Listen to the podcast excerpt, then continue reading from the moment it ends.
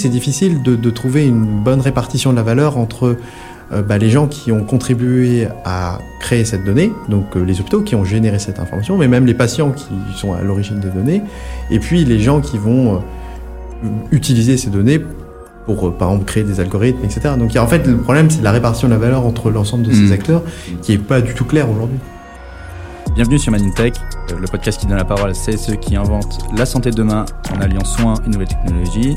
Je suis Thomas Walter et vous écoutez la deuxième partie de l'épisode avec Dr Viet Tran. Euh, je vous souhaite une bonne écoute. Qu'est-ce qu'il faudrait mesurer dans les essais de la dépression? La question sous-jacente, c'est si je te donnais un traitement pour la dépression, soit si tu étais déprimé et que je te donnais un traitement pour la dépression, qu'est-ce que tu attendrais que ce traitement fasse? Mmh. Parce que si tu dis j'utilise une mesure traditionnelle et que la mesure traditionnelle va dire vous serez moins déprimé, tu dis ouais mais en pratique c'est quoi? Et en fait si tu demandes aux gens ils vont dire bah, moi je veux retourner au travail. Et du coup c'est pas pareil parce que ça veut dire que dans les essais il faut qu'on regarde si le traitement par rapport à un contrôle permet aux- gens de plus retourner au travail. Mmh. J'aimerais être euh, euh, pouvoir mieux euh, m'occuper de mes enfants. Bah du coup il faut voir si euh, euh, dans la mesure il y a cette dimension qui est couverte. Et en fait c'est pour moi c'est évident que c'est les patients qui ont des attentes vis-à-vis de leur traitement, et donc c'est à eux qu'il faut demander qu'est-ce que le traitement devrait changer? Ah ouais, c'est... Et donc c'est ce qu'on fait. Non, mais c'est génial. Bah oui, c'est génial. génial. Ah donc tu, en fait, c'était, bah, c'était une question que j'avais justement. Tu parlais, euh, j'ai, vu sur, sur, sur Compare euh, que euh, un- une des choses que vous mettez en avant, c'est que les patients participaient activement en fait à la constitution des, en fait, à la recherche. Mais je comprenais pas réellement qu'est-ce que ça voulait dire derrière. Donc en fait, c'est ça, c'est tu, tu, tu, tu, Alors, tu vas l'interroger pour savoir en fait qu'est-ce qu'il attend de. euh, oui et non, en fait là, là c'est plutôt le côté science participative, c'est-à-dire que euh, on, on- on- on travaille avec le patient pour répondre à la question de recherche. Après, dans Compare, on dit qu'on implique le patient dans le processus de recherche, c'est-à-dire qu'on les implique même à l'étape de la conception de la recherche, voire même à l'étape d'identification des, des questions de recherche auxquelles on devrait répondre. hmm. Et par exemple, je t'avais raconté tout à l'heure qu'on faisait des questionnaires avec des questions en texte libre pour euh, identifier les idées des gens. Alors c'était in- initialement pour connaître leur euh, perception du fardeau du traitement. Ben, on a adapté ça pour identifier les idées des gens sur des thématiques données. Et donc on a, eu, on a fait deux projets. Donc il y en a un qui, est, qui, qui, était rigolo, c'était on, demandait aux gens, bah, si vous aviez une maladie chronique, euh, qu'est-ce qu'il faudrait faire pour changer votre prise en charge? On a demandé aux gens, et les gens nous ont donné plein d'idées. Donc ils ont donné... euh, alors on a interrogé 1600 personnes, c'était tout au début de Compare, c'est la toute première étude qu'on a fait dans Compare, et ils ont donné 3600 idées pour changer leur prise en charge au niveau des consultations, au niveau de l'hôpital, au niveau du système de santé. Et parmi ces idées, il y en a euh, qui étaient euh, très nouvelles, il y en a qui étaient des trucs qu'on connaissait, mais qui étaient pas très bien implémentés, ou, etc. Et ça a donné plein d'idées. Tu te rappelles d'une idée un petit peu qui t'a marqué là-dedans? Euh, alors, il y en a une, qui, y, en a, il y en a deux. Alors, il y en a une qui est assez imagée, parce qu'il y, a un patient qui disait il faut quand même plus de flexibilité pour le renouvellement des traitements. Il dit, par exemple, moi, quand je pars en vacances, bah, je suis super contraint parce que j'ai une ordonnance de euh, un mois. Et donc, euh, je suis en galère, les pharmaciens ne veulent pas me donner une avance, etc. Et il dit, c'est très bizarre parce que, par exemple, euh, on ne vous livre pas 1,5 litre d'eau par jour chez vous, indépendamment de la température qu'il fait dehors. C'est-à-dire que, évidemment, il y a des fluctuations dans euh, ce qu'on est capable de faire. Et donc, il demandait plus de flexibilité pour ça. Et puis, il y a une patiente, enfin, euh, oui, c'est une patiente, qui a dit euh, ce qui serait sympa, c'est d'avoir quelqu'un à qui on puisse poser plein de petites questions sur, sur, sur la prise en charge de manière générale.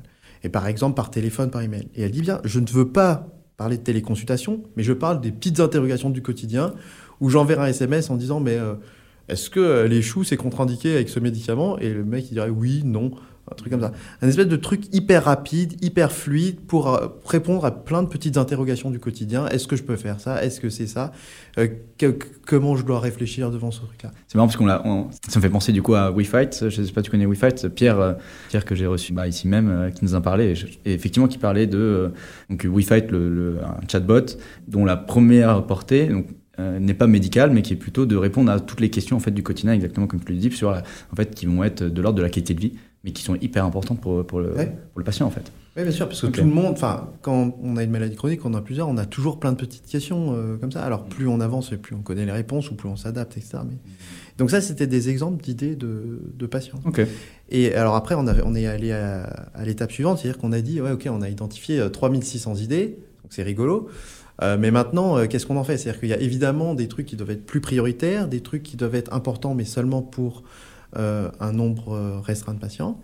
Et donc, on a inventé une méthode pour que les gens puissent classer ces idées parce que classer un très grand nombre euh, d'items, c'est difficile. Donc on, essayait de travailler sur une méthode qui est euh, facile à appréhender pour les gens.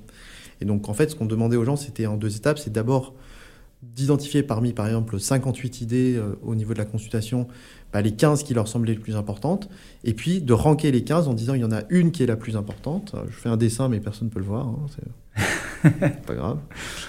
Je prendrai une photo, on le mettra sur, euh, dans la description de l'épisode. tu dis, il y en a une, c'est la plus importante, c'est ce qui est prioritaire. Puis après, tu as le droit d'en mettre deux qui sont un peu moins importantes, trois ici, quatre ici. donc ça fait une sorte de pyramide. Ouais, mais du coup, c'est beaucoup plus facile euh, cognitivement pour les gens de dire ça. De, de, de rapidement mettre, OK, il y a cinq trucs, parmi les 15, ils sont importants, mais c'est les moins importants. Celui-là, pour moi, c'est la top priorité. Et finalement, en fait, c'est beaucoup plus facile pour les gens de classer ça. Donc on a fait ça, puis en parallèle, on a demandé à des experts, donc des décideurs politiques, des médecins, des directeurs d'hôpitaux, de dire à quel point implémenter ces idées serait faisable. Et donc ça nous a donné un mapping où on voyait ce qui était important pour les gens et ce qui était faisable selon les experts. Et donc c'était très rigolo parce qu'en fait, on a vu par exemple que euh, au niveau de l'hôpital, il y avait une idée qui était dans le coin supérieur gauche, ça veut dire qu'elle était hyper importante pour les, pour les patients mmh. et hyper faisable pour les gens, et qui était de dire quand je sors de l'hôpital, j'aimerais bien qu'on me donne une copie des résultats des examens qui ont été faits durant mon hospitalisation à l'hôpital. Et là, on dit, OK, le compte rendu, on peut peut-être pas le donner, mais les résultats, les examens, ils ont été faits. Du coup, on a déjà les résultats. Et du coup, donner une copie de ces résultats au patient, c'est totalement faisable. Lui, c'est quelque chose euh, qu'il valorise, c'est quelque chose qu'il peut partager avec son médecin généraliste, c'est quelque chose qui permet de faire du lien. Et du coup, c'est quelque chose qui est super important pour les gens et super implémentable. Et c'est intéressant de voir comme ça qu'il y a des idées qui sont comme ça. Ou alors au contraire, des fois on dit ah ouais mais en fait il y a un truc, on pensait que c'était important, mais en fait c'est pas si important que ça pour les patients. Et en plus ça semble difficilement implémentable pour les médecins. Mmh, mmh. Et donc euh, et donc voilà. Et donc ça tu vois c'est des espèces de méthodes de sciences participatives qu'on utilise pour euh, pour euh, bah pour mieux comprendre le quotidien des patients, pour mieux capter leurs idées, etc. Et donc, je, disais, on, ça c'était un, bloc. Puis un autre bloc, c'est qu'on a, on a demandé aux gens leurs idées, c'était, c'était de là où on est parti, leurs idées de recherche. Et donc, on a fait exactement la même chose. C'est-à-dire qu'en texte libre, ils disent, moi j'ai des idées de recherche, et puis pareil, on les classe, et puis on, on donne ça aux chercheurs en disant, ben voilà, vous avez probablement des idées de recherche, au cas où ça peut vous intéresser, voilà ce qui semble prioritaire pour les patients. Peut-être que ça peut vous aider à aiguiller votre choix, etc. C'est marrant, je fais un peu le parallèle avec euh, ce qui a pu se passer dans, dans l'informatique au début des années même 90-2000, où euh, avant toutes les, les, les, idées et la, manière de développer des logiciels, ben, c'était réservé en fait à euh, des grandes sociétés corporatistes, IBM, tu vois, c'était Microsoft, et peu à peu, les gens ont commencé à développer dans leur garage, à participer, à échanger sur des idées. Moi, j'aimerais bien ça, moi, j'aimerais bien ça. Et en fait, le mouvement, c'est comme ça qu'est né le mouvement open source, euh, a pris une ampleur énorme. Et puis, en fait, aujourd'hui, euh, je pense que le fait le plus marquant, c'est il y a euh, maintenant peut-être 4-5 ans, Microsoft est complètement revenu sur leur avis et on dit, en fait, l'open source, c'est génial, on adore. Et ils ont, même maintenant, voilà, il y, a, Linux et tout ça, qu'ils ont, il y a toute une histoire autour de ça, mais pour, te dire que je pense qu'en en fait, on, voit un peu le même schéma se dessiner dans la santé où ça y est, on met en fait le patient au centre, on l'écoute, on fait, on, inclut tout le monde, on écoute tout le monde et tout le monde échange et ça crée une, espèce de richesse avec aussi du bruit et, de la confusion, c'est normal. Mais euh, mais on n'est plus, c'est plus centralisé euh, avec certains labos ou certaines ou des, des, chefs de, de, clinique qui ont euh, que, tout le monde écoute et qui vont euh, dire ok c'est comme ça que ça marche. Tu vois, je fais, un peu exactement ça. C'est enfin c'est un peu la même idée, je suis d'accord. Euh, bah, du coup pour faire le lien, je me disais du coup, si je continue dans cette, dans, avec ce, ce, raisonnement sur l'open source versus ce que, ce que tu m'as évoqué, une des choses importantes en fait dans l'open source, c'est que une bonne idée la bonne idée qui va émerger, elle va émerger parce que les gens, puisqu'il va y avoir un effet de réseau grâce à voilà, Internet, et, et en fait les gens vont la partager, as un effet de, euh, de, croissance un peu naturelle, qui fait que même l'idée qui est en fait euh, au fin fond, quelqu'un au fin fond de, je sais pas moi, de, euh, de son patelin en, en, France, et eh ben, quelqu'un va le relayer, et puis il va y avoir un effet boomerang, et puis ça va prendre, et puis en fait, en fait quelqu'un, une idée que personne n'avait sauf une personne dans toute la France, ben, va émerger, versus si tu regardais juste la moyenne des idées, ben, en fait, tu, tu auras que les, les idées un peu obvious que tout le monde a. Donc, dans, dans, ce schéma de pyramide que, que tu m'as dessiné, comment tu fais pour combattre ça? Comment tu fais pour faire en sorte que la bonne idée qu'une seule personne va avoir réussira à émerger? Alors du coup, c'est pas dans la pyramide qu'on fait ça, c'est dans les questionnaires en texte libre. C'est-à-dire qu'en fait, la génération des idées vient de ce que racontent les gens. Et tu as totalement raison, c'est-à-dire que quand tu demandes aux gens comment est-ce qu'on pourrait améliorer votre prise en charge, il y a peut-être, je sais pas quoi, euh, euh, un, tiers des gens qui vont dire ah bah oui, mais il faudrait que euh, il y ait moins d'attente dans la salle d'attente. Je pense que c'est pas celle qui survient le plus souvent, mais on va avoir un truc qui est comme ça et on va dire oui, bon, bah, ça on le sait. Et, et je suis entièrement d'accord, c'est-à-dire qu'il y a des trucs qui sont hyper euh, évident et que beaucoup de gens vont dire. Et puis il y a des trucs de moins en moins évidents et que peu de gens vont dire. Et en fait, ça, c'est quelque chose qu'on connaît bien, et c'est euh, la notion de saturation des données. C'est-à-dire que quand on interroge des gens, eh ben, euh, chaque personne va dire quelque chose, et puis au bout d'un moment, on va commencer à rentrer dans des idées plus rares, et au bout d'un moment, on va épuiser le réservoir d'idées qui sont possibles. Mmh. Et il se trouve que justement, j'ai vachement travaillé sur la saturation des données, et, en fait, tu vois, ça fait, un truc comme ça. C'est-à-dire qu'au début, bah, tu trouves des idées très très facilement, puis au bout d'un moment, tu trouves des idées de moins facilement, puis au bout d'un moment, il te faut énormément de, bonhommes supplémentaires. Il faut interroger plein plein de gens pour avoir ne serait-ce qu'une idée supplémentaire. Et, et donc, en fait, la saturation des données, alors ça, c'est un concept qui est très très vieux. Et euh, jusqu'à 2016, euh, globalement, les gens disaient, bah, parce que personne ne savait comment évaluer ça, ils disaient, bah, c'est le moment où tu as l'impression d'avoir tout lu et tout entendu. C'était vraiment ce qui est écrit dans les textbooks de sociologie. Et nous, ça nous semblait quelque chose de moyennement euh, scientifique. Et donc, euh, j'ai travaillé sur comment on prédit le moment où on va avoir la saturation des données. Et alors là, c'est une belle histoire, parce qu'il faut qu'on la raconte. c'est que, euh, en fait, qu'est-ce qu'il y a? C'est que tu as des gens, et puis les gens, ils ont des idées qui vont, euh, qui vont dire. Et en fait, quand ils vont dire des idées, toi, tu vas les reclasser. C'est-à-dire qu'en fait, euh, par exemple, quelqu'un qui va te dire euh, quoi, la mer est bleue et la mer est de la même couleur que le ciel, globalement, c'est la même idée. Donc on va, on va les reclasser ensemble. Et l'idée, c'est de.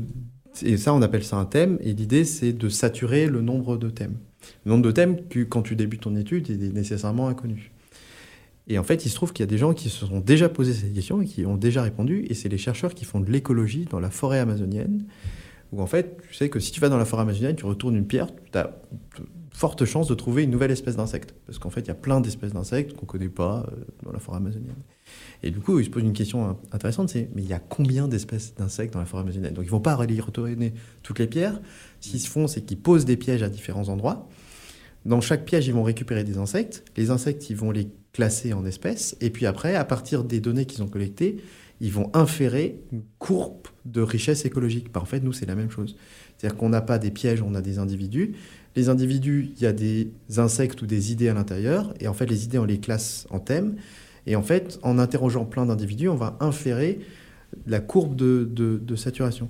Et en fait, on, développe une méthode adaptative, c'est-à-dire qu'on interroge 100 participants, on regarde où on en est, puis on en fait encore un peu, on regarde où on en est, et on voit la courbe qui se dessine petit à petit. Et au bout d'un moment, en fait, on a un critère d'arrêt qui peut être, par exemple, bah, moi, je veux pas euh, être dans une situation où il faut recruter 100 personnes pour avoir une idée. Du coup, ça, c'est un critère d'arrêt. Donc, on sait, il y a potentiellement d'autres idées, mais pour donc c'est des idées qui sont extrêmement rares, et pour les avoir, il me faudrait beaucoup de gens. Et donc ça, on le fait systématiquement quand on fait des études en texte libre, c'est d'avoir d'aller chercher cette exhaustivité qui va nous permettre d'avoir ces idées rares. Et une fois que ces idées rares sont extraites, bah, elles rentrent dans le même tableau que les autres, et donc les gens peuvent dire ah ouais mais ça c'est une idée rare que j'avais pas pensé. Et donc dans la, dans la pyramide ils vont ils vont pouvoir la prendre en compte indépendamment du fait que eux ils y aient pensé, parce qu'en fait dans la pyramide on leur présente bien les idées de tout le monde, et parmi ces idées ils vont choisir lesquelles ils considèrent les plus importantes. Et après la pyramide l'idée c'est aussi euh, que en fait chaque patient ou chaque individu va faire, faire un classement partiel de l'ensemble des idées, mais qu'à partir de l'ensemble des classements partiels de chaque individu, on va retrouver le classement général de l'ensemble des idées.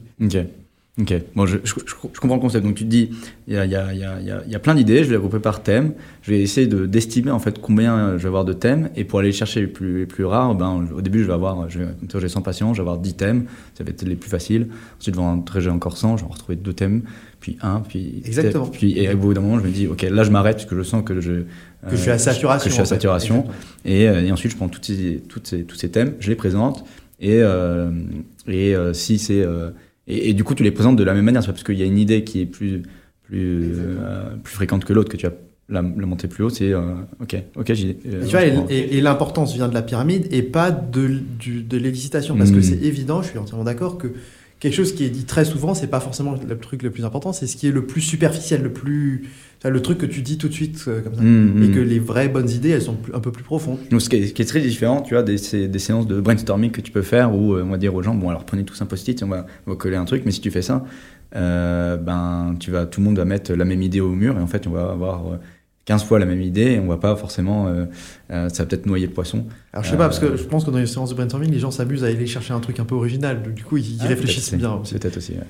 euh, donc oui la, la, la, question de me pose tu as dit qu'il y avait 3600 idées quelque chose comme ça plus de 3000 idées. Donc vous avez peut-être pu traiter tout ça un peu à, à la main. Maintenant qu'est-ce que comment vous allez faire quand vous aurez 30 000 patients, 300 000 patients, 3 millions de patients Alors, la, plus grosse étude qu'on a fait en texte libre, on devait avoir 3 000 patients. Et euh, en termes de taille, je pense qu'il y avait euh, 5 fois Madame Bovary en termes de ce qui était écrit.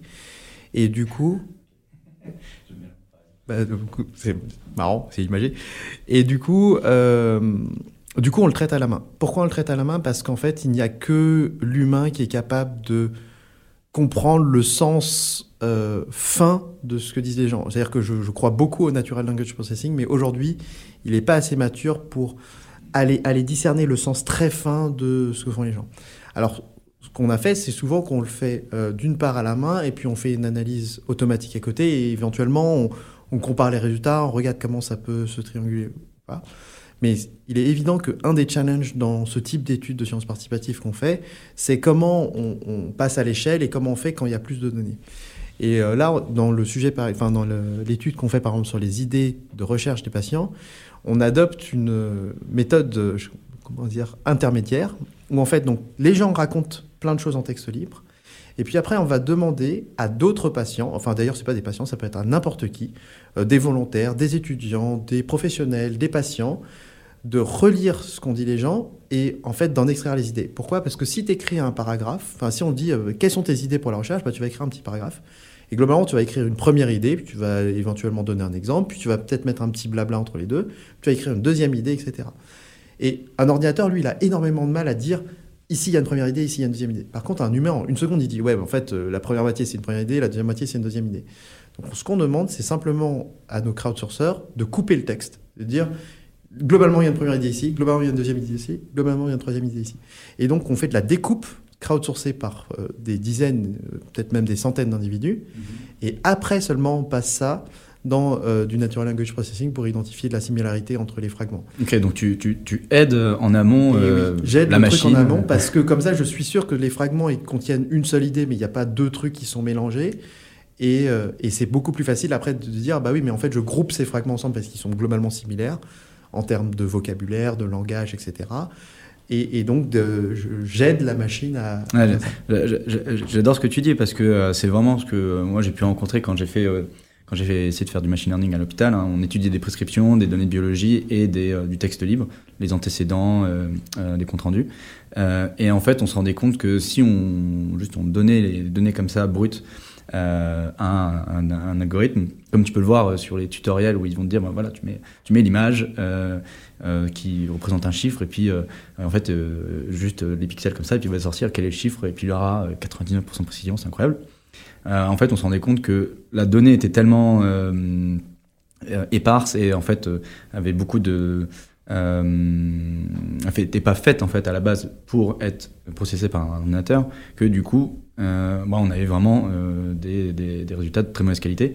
Mais par contre, si on commençait par l'aider un petit peu, donc par exemple, on, on identifiait les médicaments dans, les antécédents, puis ça, on les ressortait, des choses comme ça.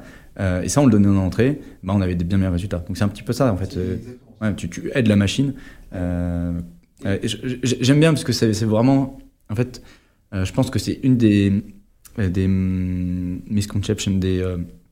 Euh, j'ai pas le mot en, français. On va, couper, ça, ça m'énerve de dire ça.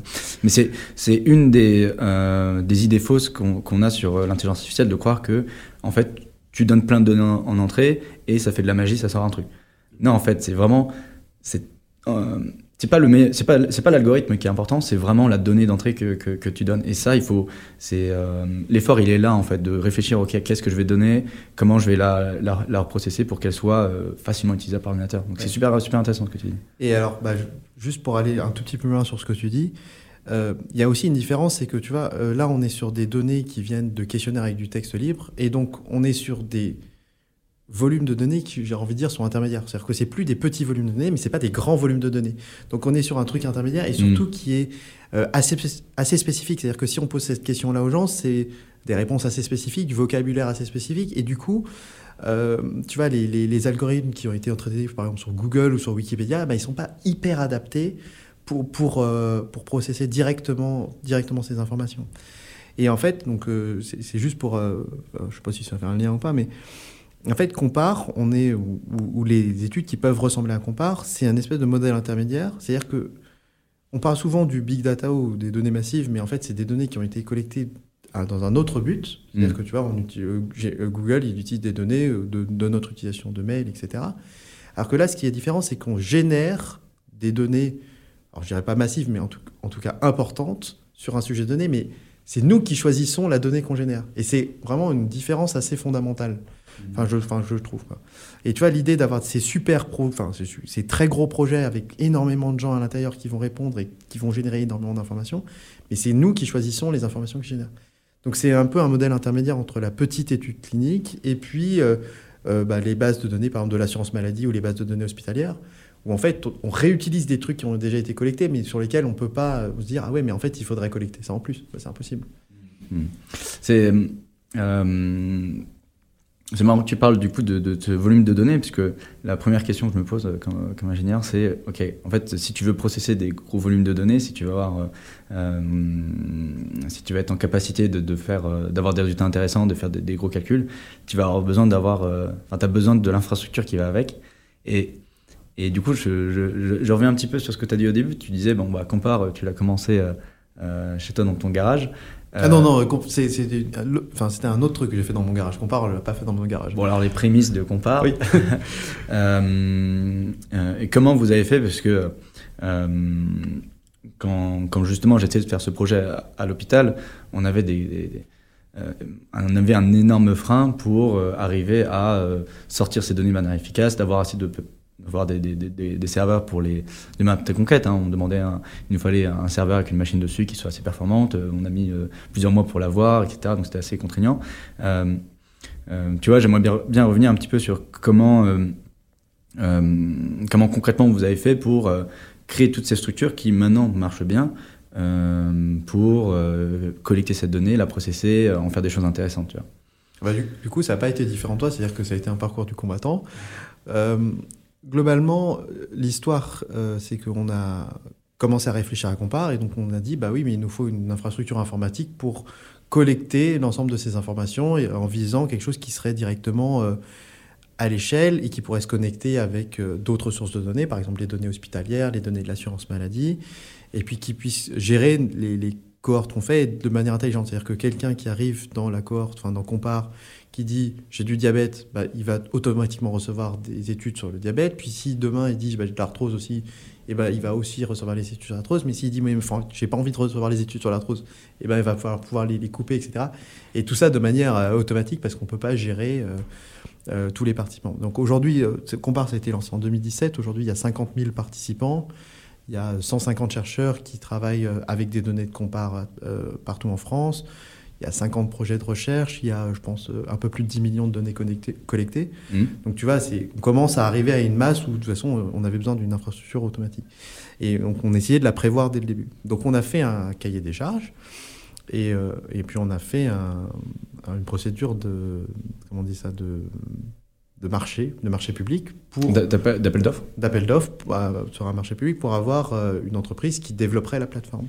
Et donc il y a évidemment 3-4 entreprises qui ont répondu au marché mais on n'a pu en sélectionner aucune parce que à chaque fois il y avait une, condition qui bloquait. On dit ouais, mais là on va mettre donc l'appel d'offres était à 900 000 euros à peu près. Et c'était financé par. Euh, c'était financé d'une part par l'université de Paris et d'autre part par licence publique à l'hôpital de Paris. C'est euh, les, deux euh, entités qui ont financé le développement initial de la plateforme Compare.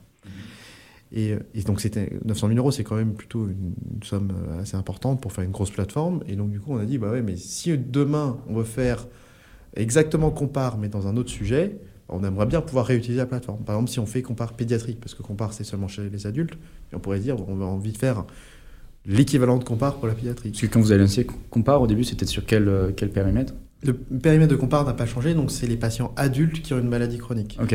Mais mais donc, si on voulait faire un équivalent sur la pédiatrie, un équivalent sur la femme enceinte, un hmm. équivalent sur euh, les gens qui vont bien, euh, bah, du coup, ils nous ont dit bah non, il faudra repayer, il faudra repayer quelque chose. Vous allez, on va pas vous donner la plateforme puis mettre à disposition 1000 euh, plateformes au bout d'un moment, etc. Et nous on a dit mais ça ne nous plaît pas, nous on, dépense de l'argent, on passe du temps à faire le truc, mmh. donc on aimerait bien avoir que ce soit un peu à nous, quoi. Et, donc tous les, tous les marchés entre guillemets ont capoté et donc on a pris la décision de le développer en interne. Et, et donc on l'a fait, donc on a recruté des développeurs à la PHP pour développer la plateforme en interne. C'est une première, non Non, non, je pense pas que c'est une première. C'est surtout que ça a été difficile parce que euh, comme c'est un... comme c'est public, euh, les salaires sont dans, sur des grilles.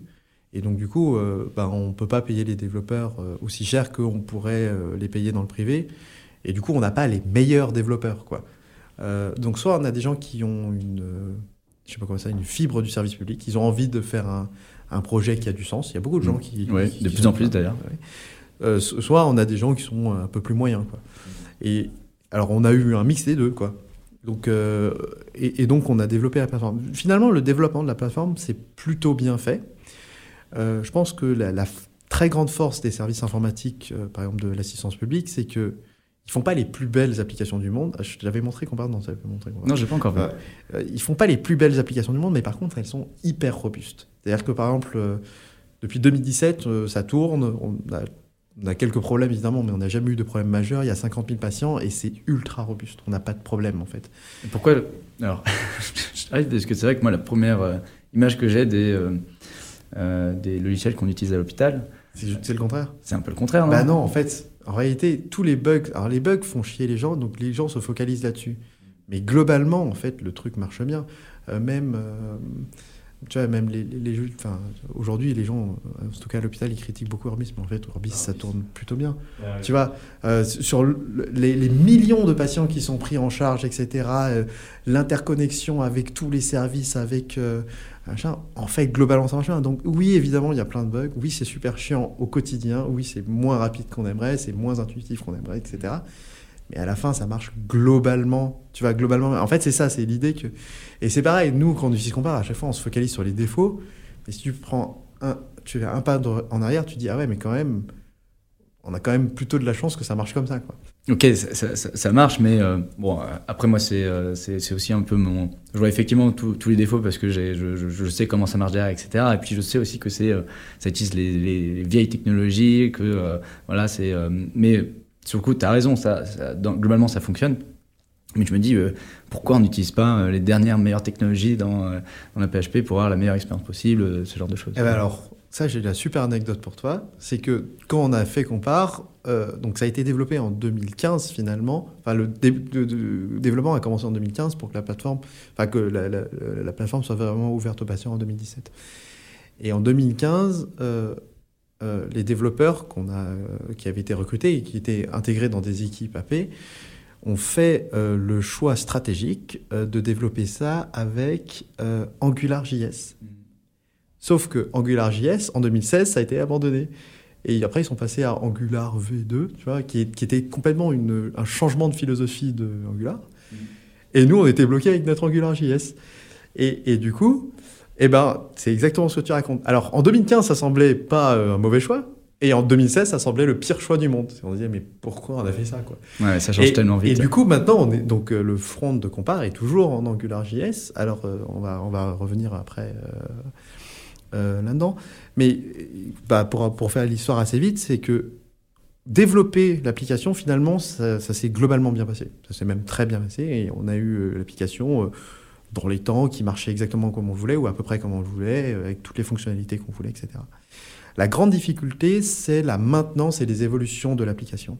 C'est-à-dire que pour la maintenance, et alors là, c'est euh, peut-être plus ou moins l'inverse de ce que je viens de dire, mais euh, il y a forcément des priorités. C'est-à-dire que quand euh, les logiciels à la bug, bah, la priorité, c'est forcément les trucs qui servent aux soins. C'est-à-dire qu'on va d'abord réparer le truc de la radiologie, d'abord réparer Orbis, et puis, a encore du temps, à la fin, on réparera l'application qui sert à compare.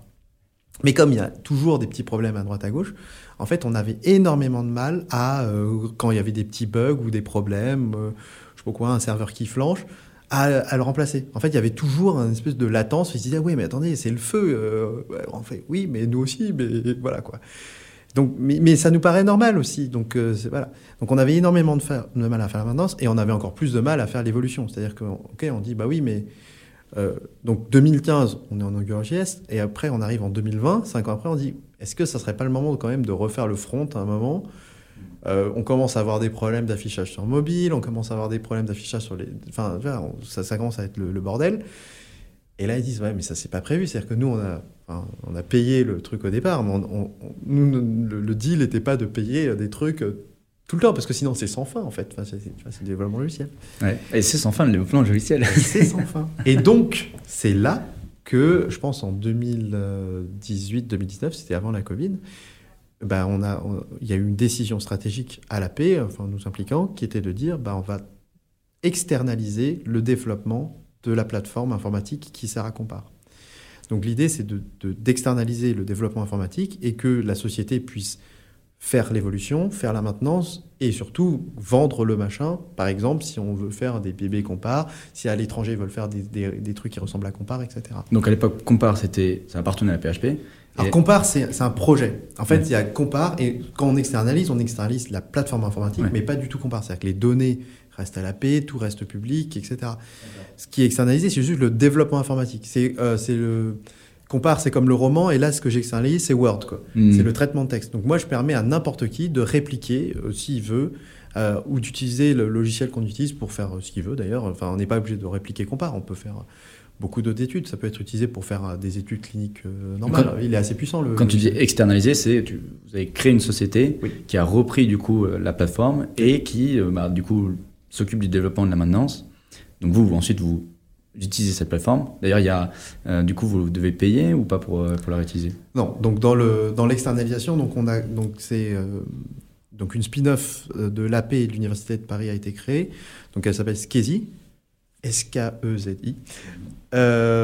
Et, et, globalement, elle, elle a la licence du logiciel, mais elle a contractuellement, elle fournit à l'AP la dernière version et elle s'engage à ce que une transition de compare vers les nouvelles versions, etc. Parce que pour l'instant, nous, on fonctionne encore sur la vieille version, puisque eux, ils sont engagés en fait dans la réécriture moderne de, euh, de l'application qui est euh, bah, qui en fait qui a été développée en 2015 tu vois ça fait 7 ans donc, ta, hum, ta, solution à ce problème de euh, maintenance et de maintenance et d'évolution c'est de dire bah en fait on a cette, cet asset technologique mais il va en fait si on le laisse ici il va pourrir euh, donc on va, on va l'externaliser et le commercialiser aussi pour le diffuser. Du coup, ça finance euh, la maintenance et ça permet à l'AP de continuer d'avoir un produit de qualité. C'est exactement ça. C'est exactement ça. C'est-à-dire que c'était, c'était le moment de l'externaliser parce que c'est exactement ce que tu dis. Si on attend plus longtemps, au bout d'un moment, ça vaut vraiment plus rien. C'est-à-dire que ce qui reste, c'est seulement les idées et les concepts. Alors que là, tu vois, il y a des trucs qu'on peut encore récupérer à droite à gauche, mais en fait, eux, ils sont quasiment relancés dans une réécriture quasi complète et ils vont la réécrire je sais pas comment ça sera par bloc, mais à la fin, tout sera nouveau. Quoi. Et, et du coup, t'as pas une petite frustration de dire, euh, en fait, ce que j'ai créé, euh, je vais le donner à quelqu'un, puis il va faire de l'argent avec? Je suis un peu l'avocat du diable. Hein euh, alors, de manière honnête, je, donc je suis cofondateur, donc je me fais un peu d'argent, mais en fait, je suis pas là pour faire de l'argent. Et, et, non, enfin, moi, ça me gêne pas trop, parce que, en fait, alors, de manière très égoïste, moi, ma principale motivation à tout ça, c'est que compare, ça marche. C'est-à-dire que euh, tu vois, moi je suis pas. euh, C'est pas égoïste du tout, hein, puisque je pense que ça peut servir. à Non, mais ce que je veux dire, c'est que tu vois, ma motivation personnelle, moi, c'est d'avoir le projet qui marche. C'est un, Ouais. enfin, c'est un peu le projet de ma vie. Enfin, c'est pas totalement parce que je suis super jeune, mais enfin, tu vois, c'est un projet qui est extrêmement important euh, pour moi dans, dans, dans ma carrière euh, aujourd'hui. Et donc, j'ai vraiment envie d'avoir la meilleure solution technologique. J'ai pas envie d'avoir des bugs toutes les deux secondes. J'ai envie euh, que ce soit la meilleure expérience pour les participants, pour qu'on ait plus de participants, qu'on soit capable de faire plus d'études, pour répondre à plus de questions, etc. Et donc, c'est un enjeu pour moi qui est infiniment supérieur au fait qu'il y a quelqu'un qui va éventuellement faire de l'argent. J'ai envie de dire tant mieux s'il se fait de l'argent, c'est- cool. Donc au final, Scazy euh, commercialise ce, logiciel euh, et tout ce qui est de l'ordre de la donnée reste à la PHP. Donc il y a un petit peu... Je pense, en fait, ça- je, je- je me dis ça parce qu'il y a un peu ce... euh, je pense cette... euh, euh, cette angoisse à, à- à l'hôpital et de la part des, des médecins, en vrai c'est un- une remarque qu'on avait fait qui est, euh, euh, nous on développait un, un logiciel d'intelligence artificielle hein, dans mon expérience précédente, et on, on- on utilisait les données de l'hôpital pour créer un algorithme que ensuite on allait mettre en gros dans un logiciel qu'on allait revendre en fait à d'autres euh, hôpitaux, dont la PHP. Euh, et, du coup, bah, le sentiment c'était, bah, attends, vous utilisez mes données que vous avez exploitées, euh, vous avez créé de la valeur avec mes données et la revendre derrière, euh, je veux une part de ça.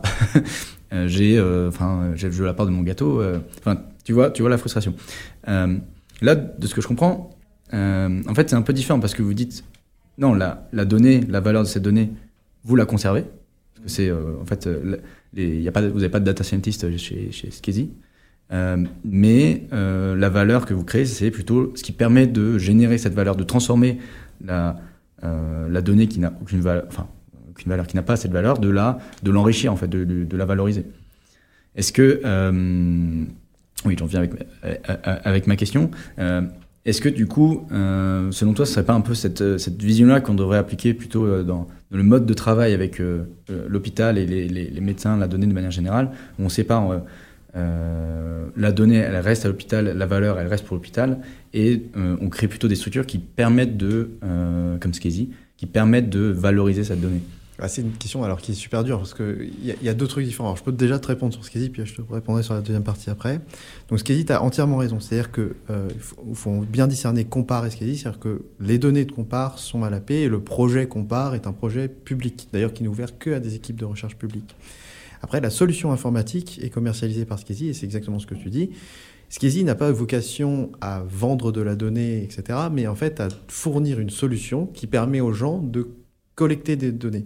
C'est-à-dire que c'est, enfin, je crois qu'on l'a dit avant, mais euh, la première euh, pierre de, du big data, bah, c'est quand même de collecter des, données. Ce qui, est, ce qui est du coup différent de, euh, si je reboucle avec le début de l'épisode, où tu disais que Patient Like Me, il vous il facturait 100 000 dollars, mais là pour utiliser la donnée et pas utiliser la plateforme. Exactement. Patients Like Me, eux, ils vendent des données. D'ailleurs, ils vendent euh, littéralement des données. C'est comme c'est le modèle économique de Patients Like Me, qui est euh, une énorme boîte, c'est de vendre des informations. C'est-à-dire que les gens rendent des informations et eux, ils les revendent. Et, et ce qu'est dit, c'est vraiment l'idée de, de dire, euh, moi, je fais, je, quoi, je fais, je, je suis un éditeur de traitement de texte. Et je reprends mon analogie du traitement de texte. C'est-à-dire que Compare, c'est le livre, et moi, je vends le traitement de texte qui permet à n'importe qui d'écrire son propre livre. Et après, alors, ces gens qui ont écrit leur livre, ils peuvent euh, vendre les données ou les garder pour eux. Enfin, ils en font ce qu'ils veulent. Mais, euh, mais, mais ce qui est dit, c'est juste, juste le traitement de texte. Et après, sur ton, sur ton deuxième truc, ce qui est vachement plus difficile, c'est les algorithmes. C'est-à-dire que c'est pour moi différent. C'est-à-dire que là, en fait, tu vois, on, on est en train, juste en train de dire, bah ouais, en fait, on a développé un moyen pour collecter les données qui est extériorisé. Ce qui n'est pas pareil de dire qu'on a utilisé des données pour créer un algorithme parce que, en fait, la, une, partie de l'algorithme est complètement. Enfin, la valeur de l'algorithme dépend fondamentalement des données qui ont, qui lui ont servi. Et du coup, c'est difficile de, de trouver une bonne répartition de la valeur entre euh, bah, les gens qui ont contribué à créer cette donnée, donc euh, les hôpitaux qui ont généré cette information, mais même les patients qui sont à l'origine des données, et puis les gens qui vont euh, utiliser ces données pour, euh, par exemple, créer des algorithmes, etc. Donc, il y a- en fait, le problème, c'est la répartition de la valeur entre l'ensemble de ces Mm. acteurs qui n'est pas du tout claire aujourd'hui. Ouais, c'est là on est au cœur du débat. Enfin, c'est vraiment le. Et je pense qu'on va de plus en plus tendre vers ça et les, les, les, les- sujets de enfin, je, je, pense notamment à Hawking, qui est une société qui travaille beaucoup sur, sur ce domaine et qui réfléchit beaucoup justement à la répartition de la, la, valeur, qui en fait qui peut qui légitimement en fait devrait être rémunéré avec ce qui a été créé. Et là, on est dans un débat hmm. à la fois hyper intéressant mais hyper complexe. Donc, enfin, vraiment, je suis. Euh, enfin, c'est absolument passionnant tout, euh, tout ce qu'on a pu, euh, tous les échanges qu'on a pu avoir. Moi, ça me, ça m'ouvre complètement l'esprit sur, sur tu vois, les, les modèles d'innovation qu'on pourrait imaginer demain, sur en fait à quel point en fait on est au début de une révolution sur, sur la recherche clinique, comment on trouve des nouveaux traitements, comment on inclut plus le patient, comment on l'écoute plus, comment on, a ce, cette approche d'open source dans, dans, la santé. Enfin, ça me, je trouve ça absolument passionnant. Euh, je te propose de, conclure quand même euh, cet épisode qui est, super riche. Euh, peut-être en, en, deux mots, toi, comment tu vois la suite? Donc là, aujourd'hui, compare, c'est 50 000 patients, vous avez fait une première spin-off. Est-ce que est-ce que c'est c'est un modèle qui va se répliquer partout dans tous les hôpitaux? Est-ce que ça commence à prendre? Est-ce que tu as des, échos qui te disent, en fait, on, va dans cette direction? Euh, Comment tu, vois un petit peu la, fin pour conclure? Euh, Alors, pour répondre vraiment à ta question, euh, je pense que c'est pour l'instant, aujourd'hui, un peu une exception. C'est-à-dire que oui, il y a des, des spin-offs qui commencent à apparaître dans différents hôpitaux, mais c'est quand même extrêmement rare. Après, euh, je dirais pas que c'est une spin-off de Compare, c'est une spin-off euh, de l'AP et de l'université pour valoriser euh, le, produit informatique qui a servi à faire Compare. Mais, mais, par exemple, nous, on est déjà en train de réfléchir à, un deuxième truc qui est assez en lien avec ce qu'on a dit tout à l'heure, c'est-à-dire que je vous ai raconté plein de trucs sur les méthodes de sciences participatives qu'on a développées. Par exemple, le traitement du, du, texte libre, les méthodes de saturation des données, le fait de pouvoir classer les idées. Et ça, en fait, pour faire tout ça, ben, on, a développé des outils informatiques qui ne sont pas stricto sensu dans Compare, c'est-à-dire qu'il y a euh, à la fois des morceaux qui peuvent être des morceaux de collecte des données, mais aussi des morceaux qui peuvent être pour l'analyse des données, des morceaux qui peuvent être pour la visualisation des données. Et ça, en fait, on a tout mis dans une autre plateforme qui, pour l'instant, est entièrement donc euh, interne euh, à notre équipe et à, l'université de Paris. Et l'idée, c'est éventuellement de se demander, mais est-ce que ça, c'est pas également un, objet qui pourrait, exactement sur le même modèle que euh, Skezy, bah, valoriser une plateforme informatique? Donc c'est pareil, c'est dire, en fait, ça vous donne une boîte à outils pour faire des études de sciences participatives, pour interroger les gens sur leurs idées, pour classer les idées, euh, pour euh, faire des, des, choix, pour analyser très facilement, du moins plus facilement du texte libre, pour crowdsourcer le texte libre, etc. Et tous ces outils-là, on les a mis dans une grosse boîte à outils. Et l'idée, c'est éventuellement de réfléchir à en faire une boîte. Donc c'est ça aussi les perspectives, c'est de dire, OK, on a un premier modèle, on voit que ça marche. On a évidemment d'autres plateformes technologiques et on sait qu'on va être euh, confronté au même problème, c'est-à-dire on va avoir du mal à les faire évoluer, on va avoir du mal à les enrichir. Et du coup, ben, on a l'impression que c'est peut-être une voie de créer des sociétés qui prennent un actif, donc un prototype qui marche, et euh, qui, qui, qui, vont, qui vont l'enrichir et le valoriser. Ce qui change radicalement euh, euh, le, modèle habituel des startups où les gens partent d'une idée puis ont un peu d'argent pour faire tu vois, un premier prototype. Là, en fait, les gens arrivent avec un truc qui est plutôt abouti. Par exemple, pour euh, c'était quelque chose qui est très très abouti avec un proof of concept avec 50 000 personnes. Quoi. Mm.